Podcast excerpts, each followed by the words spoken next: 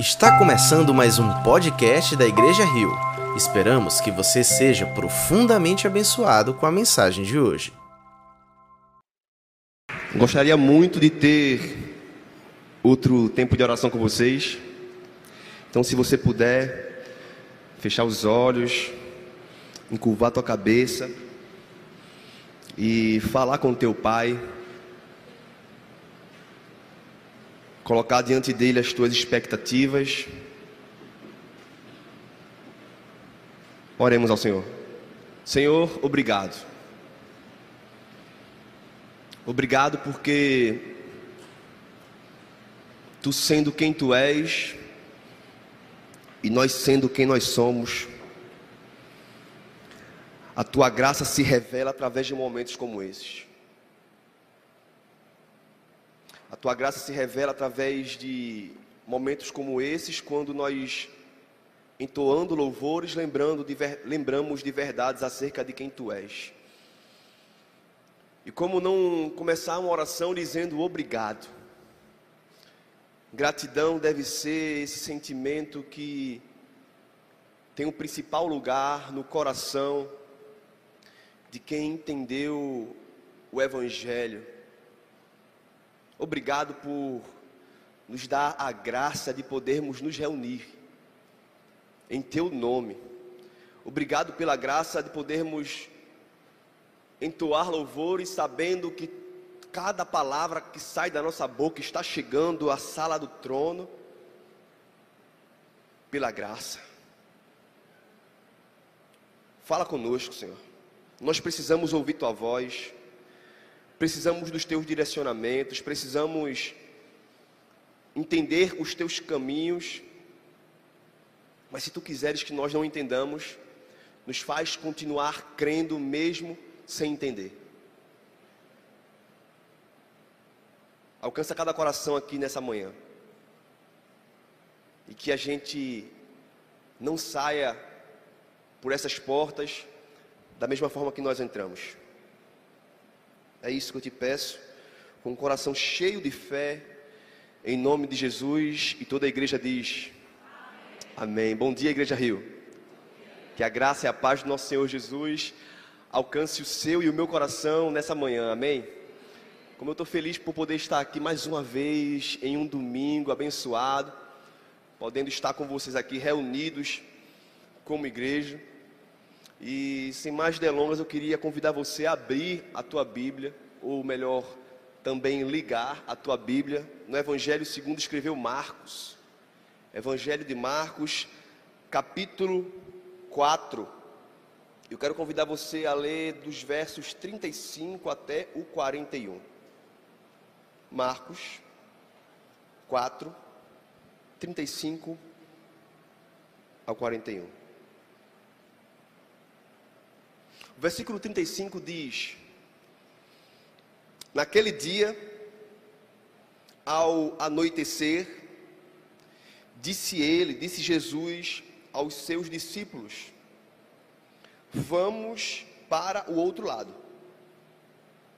E deixando a multidão, eles o levaram no barco, assim como estava. Outros barcos também acompanhavam levantou-se um forte vendaval. E as ondas se lançavam sobre o barco, de forma que este barco ia se enchendo de água. Jesus estava na popa, dormindo com a cabeça sobre um travesseiro. Os discípulos acordaram e clamaram: Mestre, não te importas que morramos? Ele se levantou, repreendeu o vento e disse ao mar: Aquieta-se, acalma-se. O vento se aquietou e se fez completa bonança. Então perguntou aos seus discípulos: por que vocês estão com tanto medo? Vocês ainda não têm fé?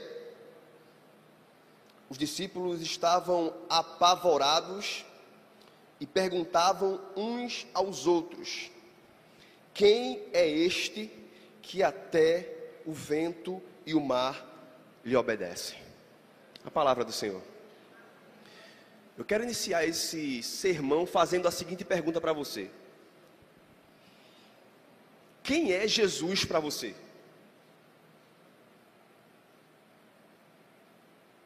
Essa é a pergunta.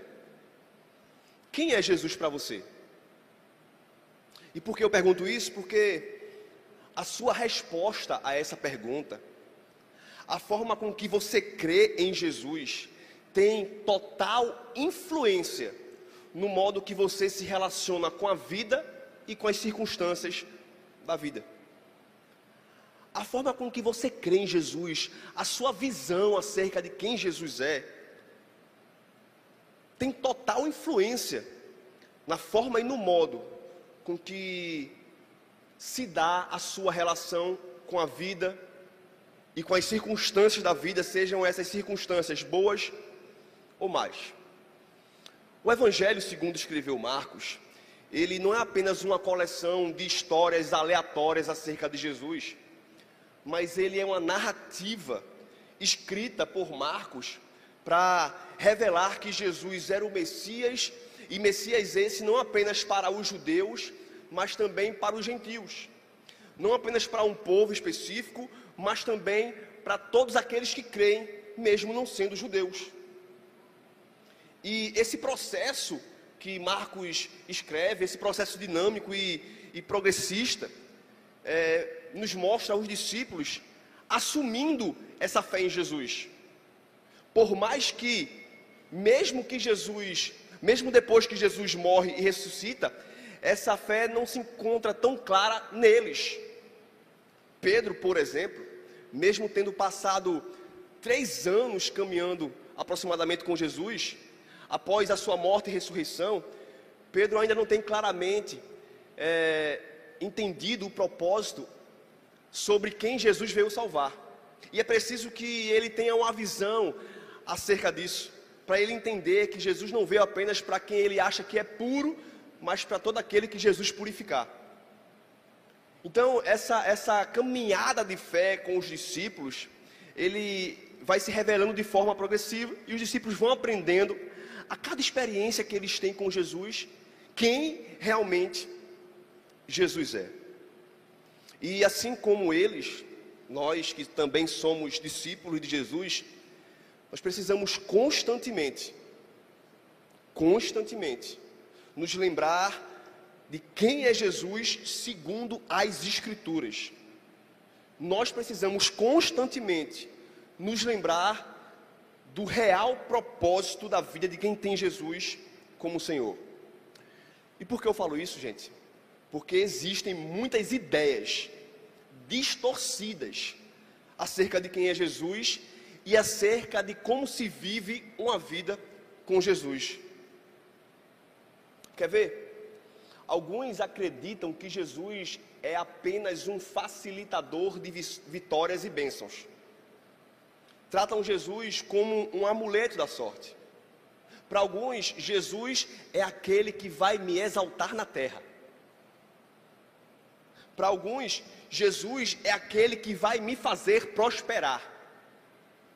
Existem algumas ideias distorcidas também acerca da vida com Deus. É a ideia de que se nós aceitarmos Jesus, nós vamos estar isentos de passar por tribulações e tempestades.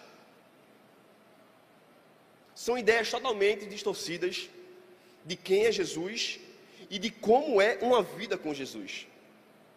E essa ideia que tem sido vendida por muitos tem frustrado muito crente iludido. Essa é uma ideia que tem sido vendida acerca de um evangelho que não é evangelho. E as frustrações têm gerado em muito crente dúvidas. Essas dúvidas acerca dessas ideias distorcidas sobre quem é Jesus e como se vive uma vida com Jesus tem feito com que muitos cristãos se perguntem muitas coisas. Eu vou citar algumas dúvidas que têm surgido em meio aos evangélicos por conta dessas ideias distorcidas. A primeira questão que pode surgir no coração de alguém que ainda acha que evangelho é isso que eu acabei de citar, é que aonde é que está Deus? Onde é que está Deus? Quem acha que ter uma vida com Deus é estar isento de problemas, vive fazendo esse questionamento. Porque quem pensa que viver com Deus é viver de boas sempre, vive perguntando: peraí, se viver com Deus é viver tranquilamente sempre, e a minha vida me revela que eu não tenho vivido tranquilamente, onde é que está Deus? Outro questionamento é: se eu tenho Jesus, por que eu sofro? Eu sou crente, dou dízimo, venho ao culto, sou fiel já faz mais de 10 anos, faço parte de ministério, sirvo em diversos ministérios, inclusive. Se eu tenho tudo isso, se eu tenho Jesus, eu acho que Jesus eu acho que ter Jesus é fazer isso. Por que, que eu sofro? Por que, que o sofrimento insiste em bater na minha porta? Afinal, existe uma frase que eu já ouvi inúmeras vezes. Quando nós cumprimos princípios, Deus cumpre promessas. E parece que essas promessas não chegam. Eu sou fiel, faço tudo o que Ele pede, eu cumpro os princípios à risca, mas as promessas não chegam, o que chegam são só batalhas. E eu, infelizmente, tenho que lhe falar algo sobre pensamentos como esses. Essa é uma concepção que chega muito próximo a uma concepção pagã de adoração. Qual é a concepção pagã acerca de adoração? Eu tenho que achar um Deus, um ídolo, e eu tenho que saber o que, que ele requer de mim, sei lá, acender uma vela debaixo da sua estátua, ou adorar da forma que ele quer, porque se eu fizer isso, ele vai retribuir com o que eu tanto quero. Concepção pagã de adoração nos revela também muitos deuses onde você poderia escolher qual Deus que você queria adorar, porque cada Deus tratava uma área de sua vida. Então, se eu quisesse um bom relacionamento amoroso, eu, eu iria lá e iria adorar o Deus do amor, porque se eu fizer o que o Deus do amor pede, Ele vai fazer com que eu tanto quero se realize. E se não aconteceu o que eu tanto quero, eu acho que eu estou adorando da forma errada, ou então esse Deus não existe. É um Deus falso. Porque se as coisas não estão acontecendo do jeito que eu quero, na realidade esse Deus aí não é real. Isso é uma concepção pagã acerca do que é vida com Deus ou ídolo. E quantas vezes já não aconteceu também a ideia de que alguém faz uma promessa a Deus. Ah, eu vou fazer uma promessa a Deus. E se Deus realizar o que eu quero, eu vou servi-lo. Se Deus fizer o que eu tanto espero que Ele faça, eu vou dedicar a minha vida a servi-lo ideias como essa me fazem pensar que Deus está totalmente necessitado do nosso serviço. Ele quer tanto a gente para servi-lo, ele precisa tanto do nosso serviço que ele vai fazer aquilo que a gente quer para que a gente sirva a ele, porque afinal ele precisa muito de nós. Ele precisa que nós o sirvamos, porque se nós não o sirvamos, ele vai perder o melhor dessa terra. Quando nós falamos, Senhor, se tu fizer o que eu quero, eu te sirvo, a gente está dizendo que se ele não, vai, não fizer, ele não é digno do meu serviço. Meu irmão, deixa eu dizer uma coisa para você. Você tem que cumprir princípios, sim.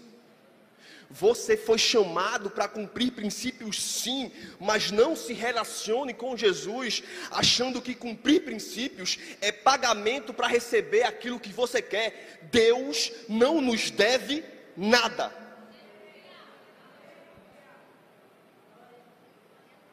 Deus não nos deve nada. Outro questionamento, eu acho que esse é um dos piores que pode surgir na nossa mente, é que diante desse meu problema, será que realmente Deus existe? Porque afinal, vida com Deus é isenção de problemas. E muitos corações foram iludidos e enganados por uma falsa expectativa acerca de quem Deus é e do que é viver. É por isso que nós precisamos voltar os nossos olhos às Escrituras e parar de dar ouvido ao nosso coração. Precisamos voltar os nossos olhos às Escrituras e perceber quem realmente Jesus é, quais são os seus ensinamentos, porque só assim nós não cairemos em armadilhas como essas. E falando sobre vida com Deus, hoje eu quero falar sobre tempestades. Inclusive, o tema que eu coloquei nesse sermão é a pedagogia da tempestade. E não tem como olhar para Jesus, olhar para o Evangelho e não fazer a seguinte afirmação. E uma afirmação que é libertadora para nós. Para quem está em Jesus, a tempestade é pedagógica. E algumas verdades acerca da tempestade são: as tempestades são inevitáveis. A tempestade não faz acepção de pessoas, ela atinge pobre, atinge rico, atinge crente e atinge incrédulo. A tempestade não faz acepção de pessoas, e nós encontramos isso, por exemplo, quando Jesus, finalizando o Sermão do Monte, vai dar um exemplo sobre quem cumpre o que ouve e quem não cumpre o que ouve. Ele fala: aquele que ouve as minhas palavras e não as pratica, é como um tolo que edifica a sua casa na areia. E as tempestades vêm e bate contra a casa. E o fato desse tolo não ter praticado o que houve, faz com que a casa vá a ruínas. E ele continua dizendo que aquele que ouve as palavras dele e pratica, edifica a casa na rocha. Mas da mesma forma, as tempestades vêm e batem contra a casa. Qual a diferença de um para o outro? Não é que um vai ter tempestade e o outro não vai ter, os dois vão sofrer essa batida contra a casa.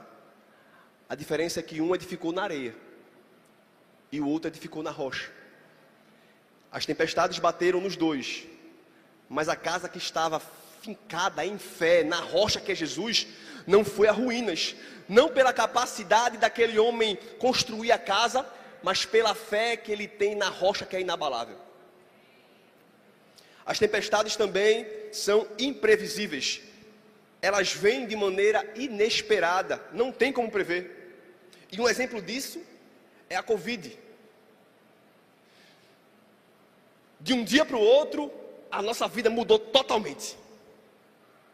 Ninguém conseguiria prever o que um pequeno vírus, que não é possível ser visto a olho nu, fez comigo e com você. As tempestades não avisam quando vão chegar elas são inevitáveis e também são imprevisíveis. Nós não temos a capacidade de dar conta do amanhã, é por isso que Jesus fala assim: olha, basta cada dia o seu mal, então deixa o amanhã comigo. O hoje já tem mal suficiente para você se preocupar. As tempestades são imprevisíveis. As tempestades também são inadministráveis. Nós acabamos de ler um texto onde diversos pescadores estavam dentro de um barco e por mais experiências que eles tinham, eles se apavoraram diante ao mar revolto. Pescadores experientes, com as mãos atadas sem ter o que fazer.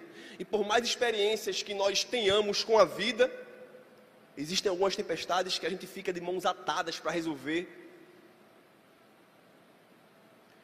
e parece que é impossível dar conta desse problema, mas graças a Deus que nós que somos os limitados e nos deparamos com o impossível, Mas nós cremos num Deus que para o qual não existe impossível. E por fim, eu reafirmo: as tempestades são pedagógicas. Gente, as tempestades nos ensinam demais. E eu tenho certeza que as pessoas mais maduras que se encontram nesse auditório, as pessoas mais maduras que me escutam hoje no YouTube, são pessoas que passaram por grandes tempestades. As pessoas mais maduras que estão aqui nesse lugar são pessoas que enfrentaram grandes lutas na sua vida.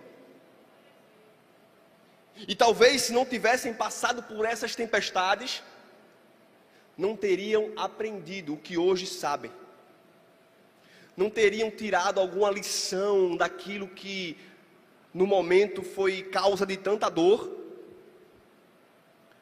mas agora é objeto de gratidão, porque por mais que tenha sido doloroso no passado, hoje nós conseguimos lembrar e aquilo que nos causou dor, mas nos mostrou como é que Deus agiu, hoje nos traz esperança quanto ao amanhã. E dentro desse texto que a gente leu, rodeiam três perguntas, e eu quero falar sobre essas três perguntas que rodeiam esse texto que nós lemos. São três perguntas. A primeira pergunta é: Mestre, não te importa que morramos? E essa pergunta é feita dos discípulos para Jesus. A segunda pergunta é: Por que vocês estão com tanto medo? Vocês não têm fé? E essa pergunta é de Jesus para os seus discípulos. A terceira pergunta é: Quem é este que até o vento e o mar lhe obedecem? Essa pergunta é feita entre os discípulos. Três perguntas que nos ensinam muito acerca das tempestades da vida, que nos ensinam muito acerca do que a tempestade nos ensina. Mestre, tu não te importa que morramos? Essa aqui é a pergunta do desespero. Essa aqui é a pergunta da dor. É a pergunta da aflição, é a pergunta do coração quebrado, é a pergunta da alma desiludida. É a pergunta que surge da sensação de que Deus nos abandonou.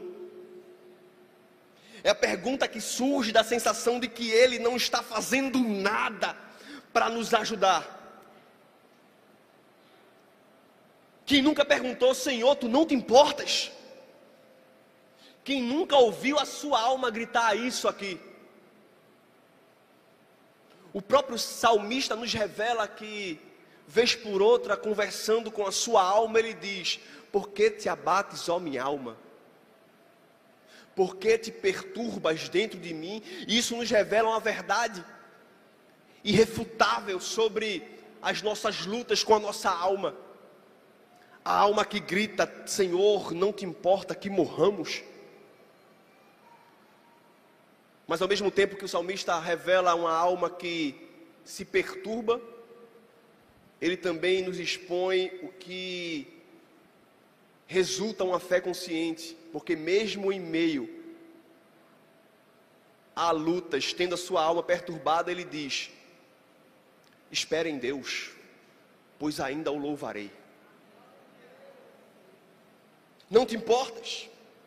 E eu fico imaginando como é que a igreja primitiva lidou ou se deu com esse texto, porque o Evangelho segundo Marcos não surgiu agora, ele foi escrito para nós também, mas teve alguns ouvintes primários.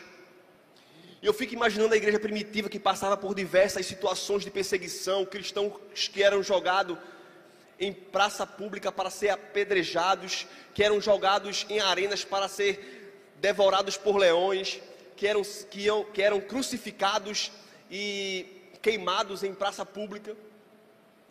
O que era que passava-se pela cabeça daqueles homens de Deus? Nós vimos o nosso Senhor ressuscitar.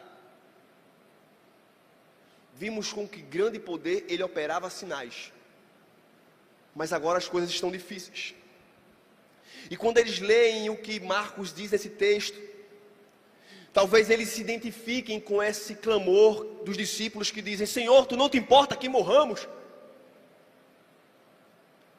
Mas olhando para esse texto e vendo que, por mais que Jesus estivesse aparentemente ou dormindo, ele se encontrava no barco. A igreja primitiva passava por grandes tribulações, perseguições, e seria natural que a igreja primitiva, oprimida por fortes perseguições, visse nessa experiência aqui um paralelo com a sua situação. Mas esse texto nos deixa uma certeza: no meio de toda provação, Jesus está.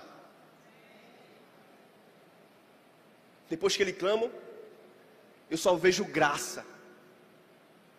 Porque mesmo no final ele dizendo quem porque vocês têm medo, vocês não têm fé, antes de dizer isso, antes de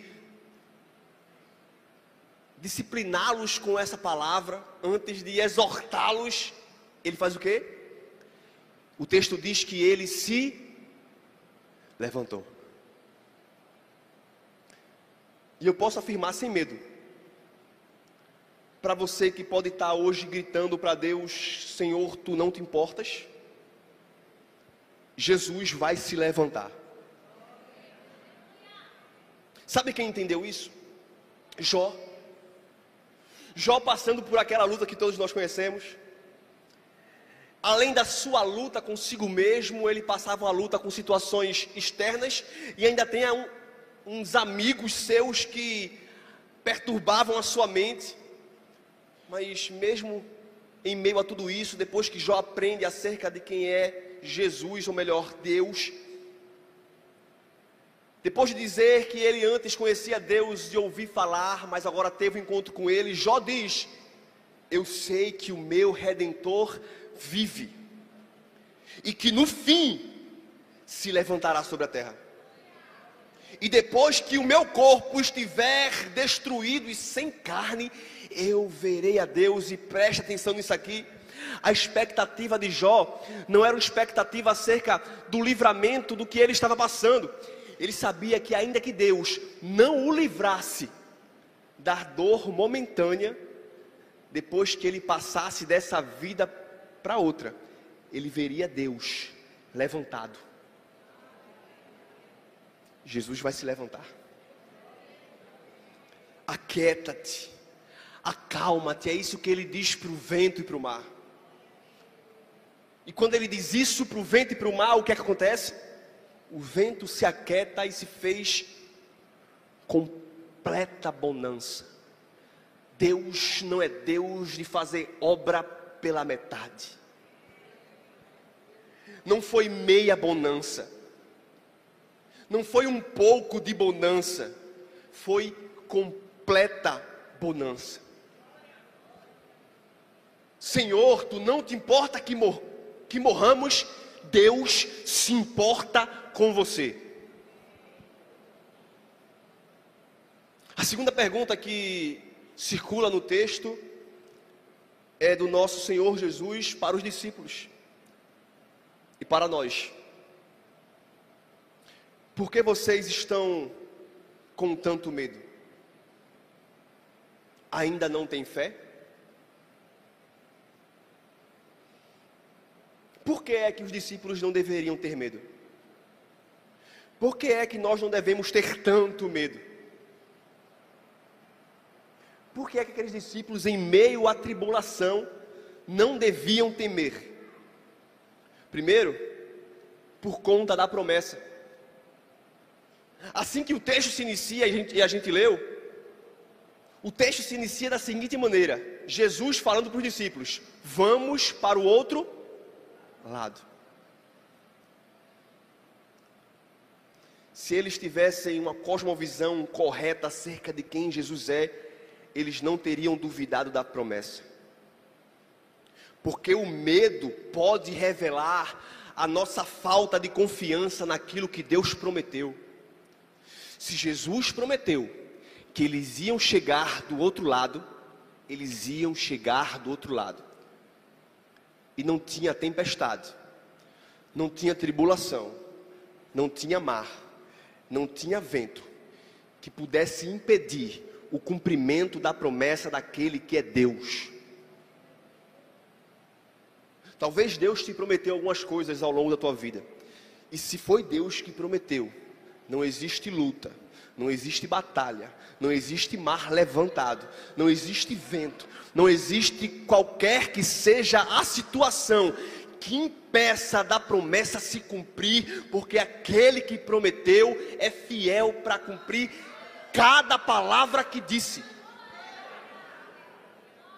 Se foi Deus que prometeu, vai se cumprir.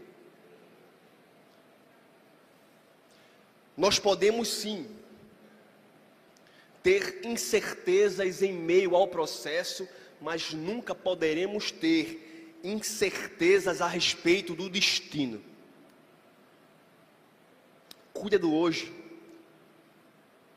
que o amanhã cabe a mim, disse Jesus.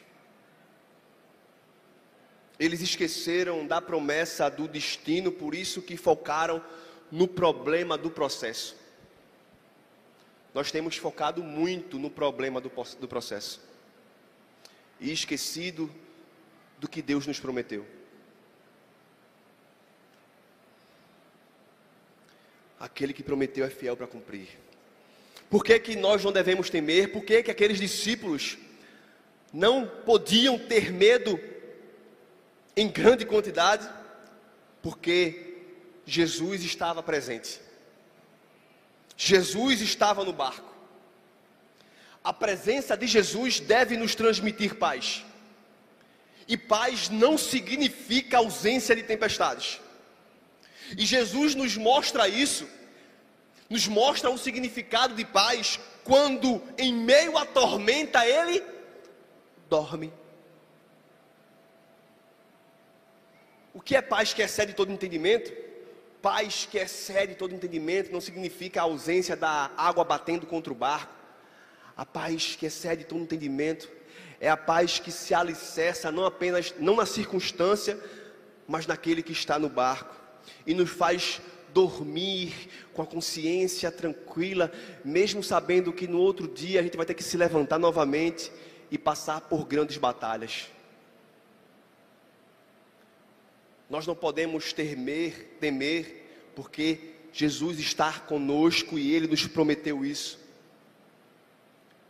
Eis que eu estarei convosco todos os dias, nos dias bons e nos dias maus, nas bonanças e nas tempestades. Eis que eu estarei com vocês todos os dias até a consumação do século.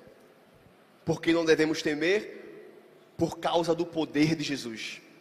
Os mesmos discípulos que temeram a tempestade, os mesmos discípulos que estavam no barco, eram os mesmos que eles viram o Mestre curar leprosos, é os mesmos que viram Jesus curar paralítico, eram os mesmos que viram Jesus expulsar demônios, mas parece que a nossa carne insiste em nos fazer esquecer de todos os milagres que Deus já fez no nosso passado.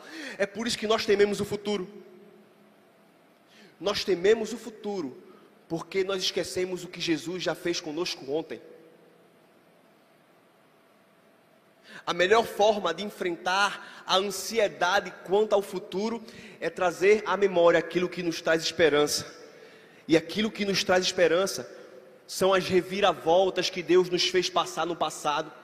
Quantas vezes em meio a batalhas você não se encontrou a batalhas que aos seus olhos estavam por perdidas, mas num piscar de olhos Deus interviu e você se deu por vencedor. Então, mediante a esses processos passados no passado, por que que nós ainda insistimos em temer o futuro?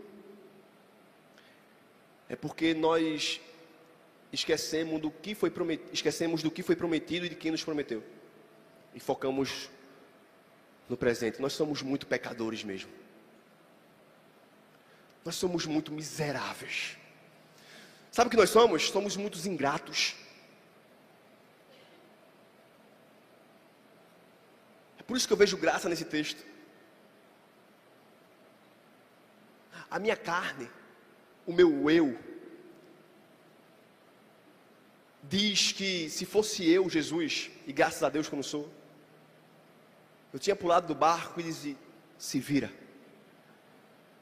Vocês estavam comigo há um tempo atrás, viram fazer o que eu fiz, e vocês ainda insistem e não creem em mim. Mas graças a Deus que Jesus não sou eu, e graças a Deus que tudo na nossa vida é resultado de graça. Ele se levantou, mesmo sabendo que aqueles homens tinham visto ele fazer o que tinha feito. É porque aqueles homens precisavam aprender alguma coisa ainda. Porque nós não devemos ter medo por causa da certeza da nossa salvação. Talvez quando acabar o culto aqui, eu não sei disso, eu suba na minha moto e ao passar por um cruzamento, um caminhão venha desgovernado, me atinja e eu morra. Isso é uma realidade. Não pode acontecer? Quem sabe aqui que não pode? Não é o meu desejo. Mas pode acontecer. E o que é capaz de nos fazer viver tranquilo, mesmo sabendo dessas possibilidades? É a certeza da nossa salvação. John Wesley, um grande teólogo, ele nos conta uma história onde ele estava num, num navio com os morávios, e esse movimento, os morávios, surgiu no século XV, e acredita-se que eles foram os primeiros protestantes a colocarem em prática a ideia de que a evangelização dos perdidos é um dever de toda igreja. Esses moráveis foram os primeiros que tiveram a ilustre ideia de dizer: peraí, o dever de evangelizar não são só dos evangelistas e pastores, toda a igreja tem esse dever. E esses homens eram conhecidos por sua piedade, por sua fé e por seu fervor. E o Wesley, João Wesley, estava certo dia num navio com esses homens, e esse navio foi acometido diversas vezes por grandes tempestades.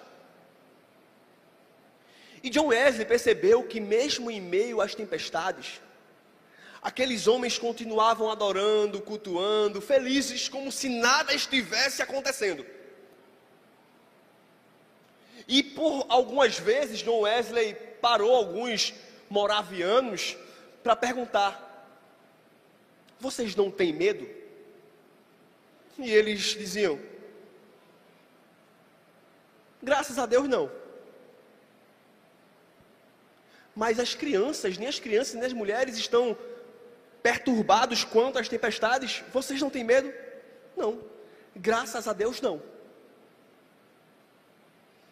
E quando eles chegaram em terra, não foi John Wesley que fez a pergunta, mas um dos pregadores que estava no barco, vendo o contraste entre os morávios e a equipe de John, foi até John Wesley e fez a seguinte pergunta: John Wesley, você conhece Jesus? E John Wesley fala que essa pergunta perturbou o seu coração a respeito da sua fé. Aquela pergunta gritou ao seu coração como um rugido que dizia: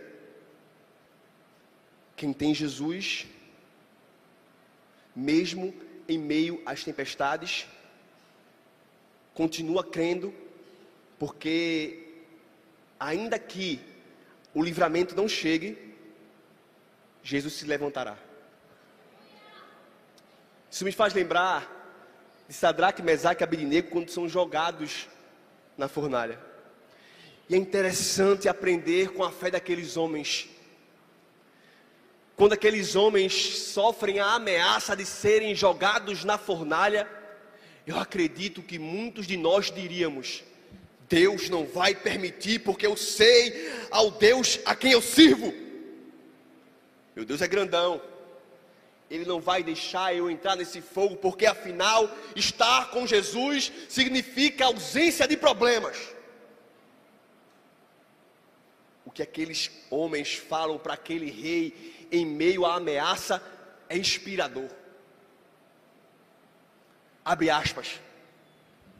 Rei, se o Deus a quem eu sirvo quiser me livrar do fogo e das tuas mãos, Ele é poderoso para fazer isso. Mas se o Deus a quem eu sirvo não quiser nos livrar do fogo, nós continuaremos adorando somente a Ele, porque a nossa fé não pode ser baseada nas circunstâncias, a nossa fé é ultra circunstancial. Ainda que as tempestades não cessem, ainda que o um milagre não chegue, ainda que as lutas não parem, ainda que a dor insista em bater na minha porta, eu continuarei adorando somente a Ele, ainda que visivelmente aos meus olhos pareça que Ele esteja dormindo, ainda que pareça que Ele não esteja fazendo nada, eu continuarei com minha fé alicerçada em Cristo Jesus. A terceira pergunta é de uns discípulos para os outros. Quem é este que até o vento e o mar lhe obedecem? Essa pergunta revela a necessidade dos discípulos de conhecer Jesus ainda mais fundo. Por mais que eles andavam com Jesus dia após dia, aprendiam acerca dos milagres que ele fazia e seus ensinamentos, ainda existia essa necessidade de ter a cosmovisão certa acerca de quem Jesus é. Por vezes, acontece isso conosco também.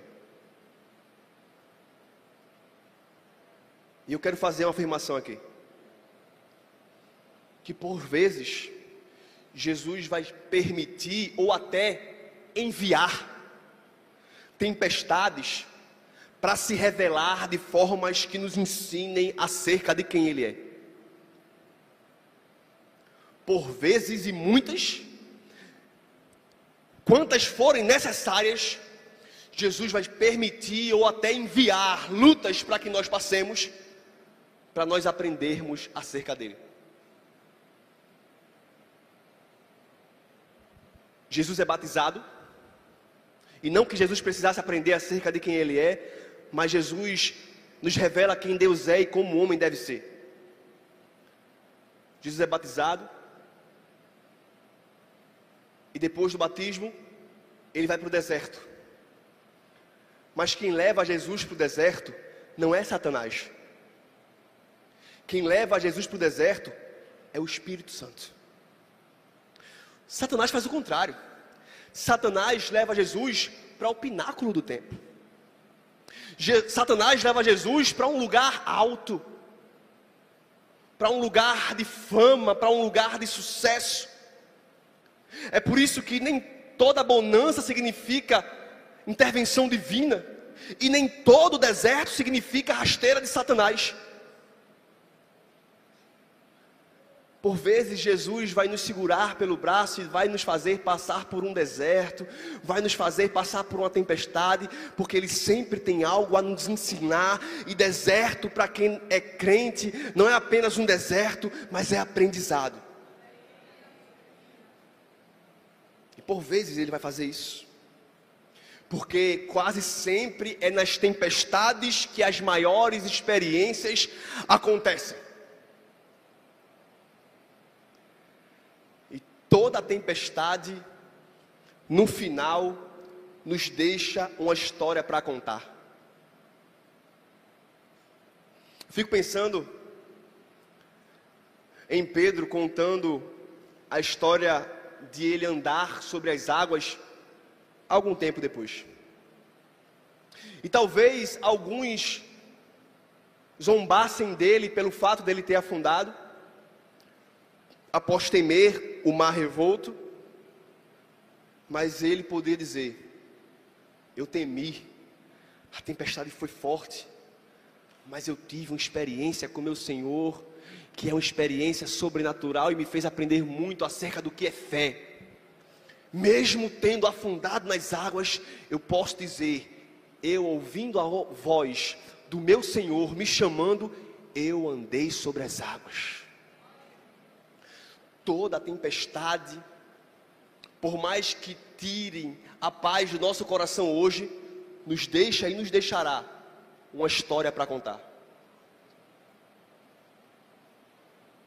Mas também as tempestades geram mais intimidade. Se essa tempestade não tivesse acontecido, eles não teriam se questionado: quem é este que até o vento e o mar lhe obedecem? Se essa tempestade não tivesse acontecido, eles não saberiam que Jesus é poderoso para que, com uma palavra, o mar se aquete e o vento cesse. Se esse problema não tivesse batido contra aquele barco, eles não, ter, não teriam uma nova experiência acerca de quem Jesus é. E eu oro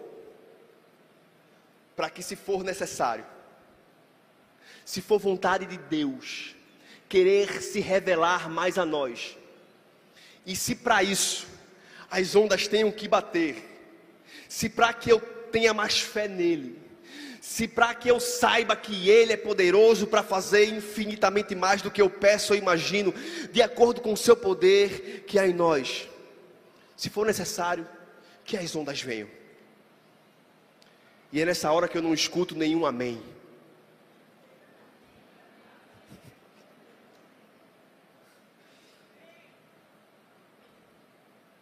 Nós somos condicionados a sermos fervorosos em meio a milagres, mas temos total inclinação a dar ouvido à carne em meio aos problemas. Mas sabe o que é que mais uma vez se revela como graça? É que mesmo nós sendo totalmente inconstantes, mesmo nós às vezes sendo infiéis, ele não muda acerca de quem ele é. E sabe quem é este que até o vento e o mar lhe obedecem? É o Messias prometido. É aquele que sem o qual a nossa salvação não existiria. Sabe quem é esse que até o vento e o mar lhe obedecem? É o cumprimento da lei em carne. Porque sem Jesus cumprir a lei, e se nossa salvação estivesse baseada no que nós podemos cumprir acerca da lei, a nossa situação seria a mais desesperadora possível. Sabe quem é esse que até o vento e o mar lhe obedecem? Ele é o Cristo, o Filho de Deus. Sabe quem é esse que até o vento e o mar lhe obedecem, ele é o nosso Salvador. Sabe quem é esse? Que até o vento e o mar lhe obedecem? Ele é o meu e o seu perdão.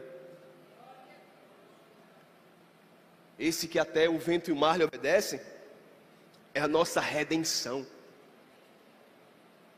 É a nossa paz e calmaria em meio à tempestade é a nossa certeza de que o amanhã sempre terá possibilidades de ser melhor do que hoje. Ele é a nossa esperança quanto aos dias que estão por vir. Sabe quem é esse? Que até o vento e o mar lhe obedecem? Ele é o nosso Senhor. E como Senhor nosso, nós já não temos mais domínio sobre a nossa vida. Ele é o Senhor da nossa alma. E a mesma coisa que ele fala para o mar e para o vento, ele diz para você nessa manhã: aquieta-te, acalma-te. E minha intenção hoje é fazer você se questionar no seu coração acerca de quem é este que até o vento e o mar lhe obedecem. Que ele faça acontecer experiências na tua vida que te façam questionar acerca disso. Nós temos uma escolha para fazer nessa manhã. Nós temos uma decisão a tomar nessa manhã. Você precisa sair daqui disposto a tomar uma decisão. E que decisão é essa? É olhar para Jesus, não mais de forma distorcida e segundo nosso coração diz quem Ele é, mas é olhar para Jesus com a cosmovisão do Evangelho é olhar para Jesus e crer em quem Ele realmente é. Ele não é um amuleto da sorte, Ele não é um gênio da lâmpada que está a fim de satisfazer todos os seus desejos. Ele é Senhor sobre a tua vida, e como Senhor teu, Ele cuida de você. Por que vocês estão com tanto medo? Vocês ainda não têm fé? Que o Senhor faça aumentar a nossa fé nessa manhã. Que essa fé venha germinar a cem por um. Que as escamas da religião, que as escamas do paganismo acerca do que é adoração, que os ídolos do nosso coração caiam por terra, e que o único que se levante seja aquele que se levantou em meio à tempestade. Eu quero convidar você a ficar de pé nesse momento. E nós vamos cantar uma canção agora. Que pode ser que seja a sua oração hoje, nessa manhã. Nós vamos cantar ela e eu quero convidar você a cantar, refletir em tudo que foi dito aqui nessa manhã. Se esse questionamento esteja surgindo aí no seu coração, se você esteja hoje dizendo: que é este? Eu não sabia que era assim. Eu não sabia que ele agia assim. Eu não sabia que ele, mesmo em meio às tempestades, dormia. Eu não sabia que ele, tinha, que ele não tem a obrigação de me socorrer, mas mesmo assim se levanta em meio ao meu clamor se você puder, cante conosco essa música. Se você foi abençoado por essa mensagem, compartilhe com alguém, para que de pessoa em pessoa alcancemos a cidade inteira.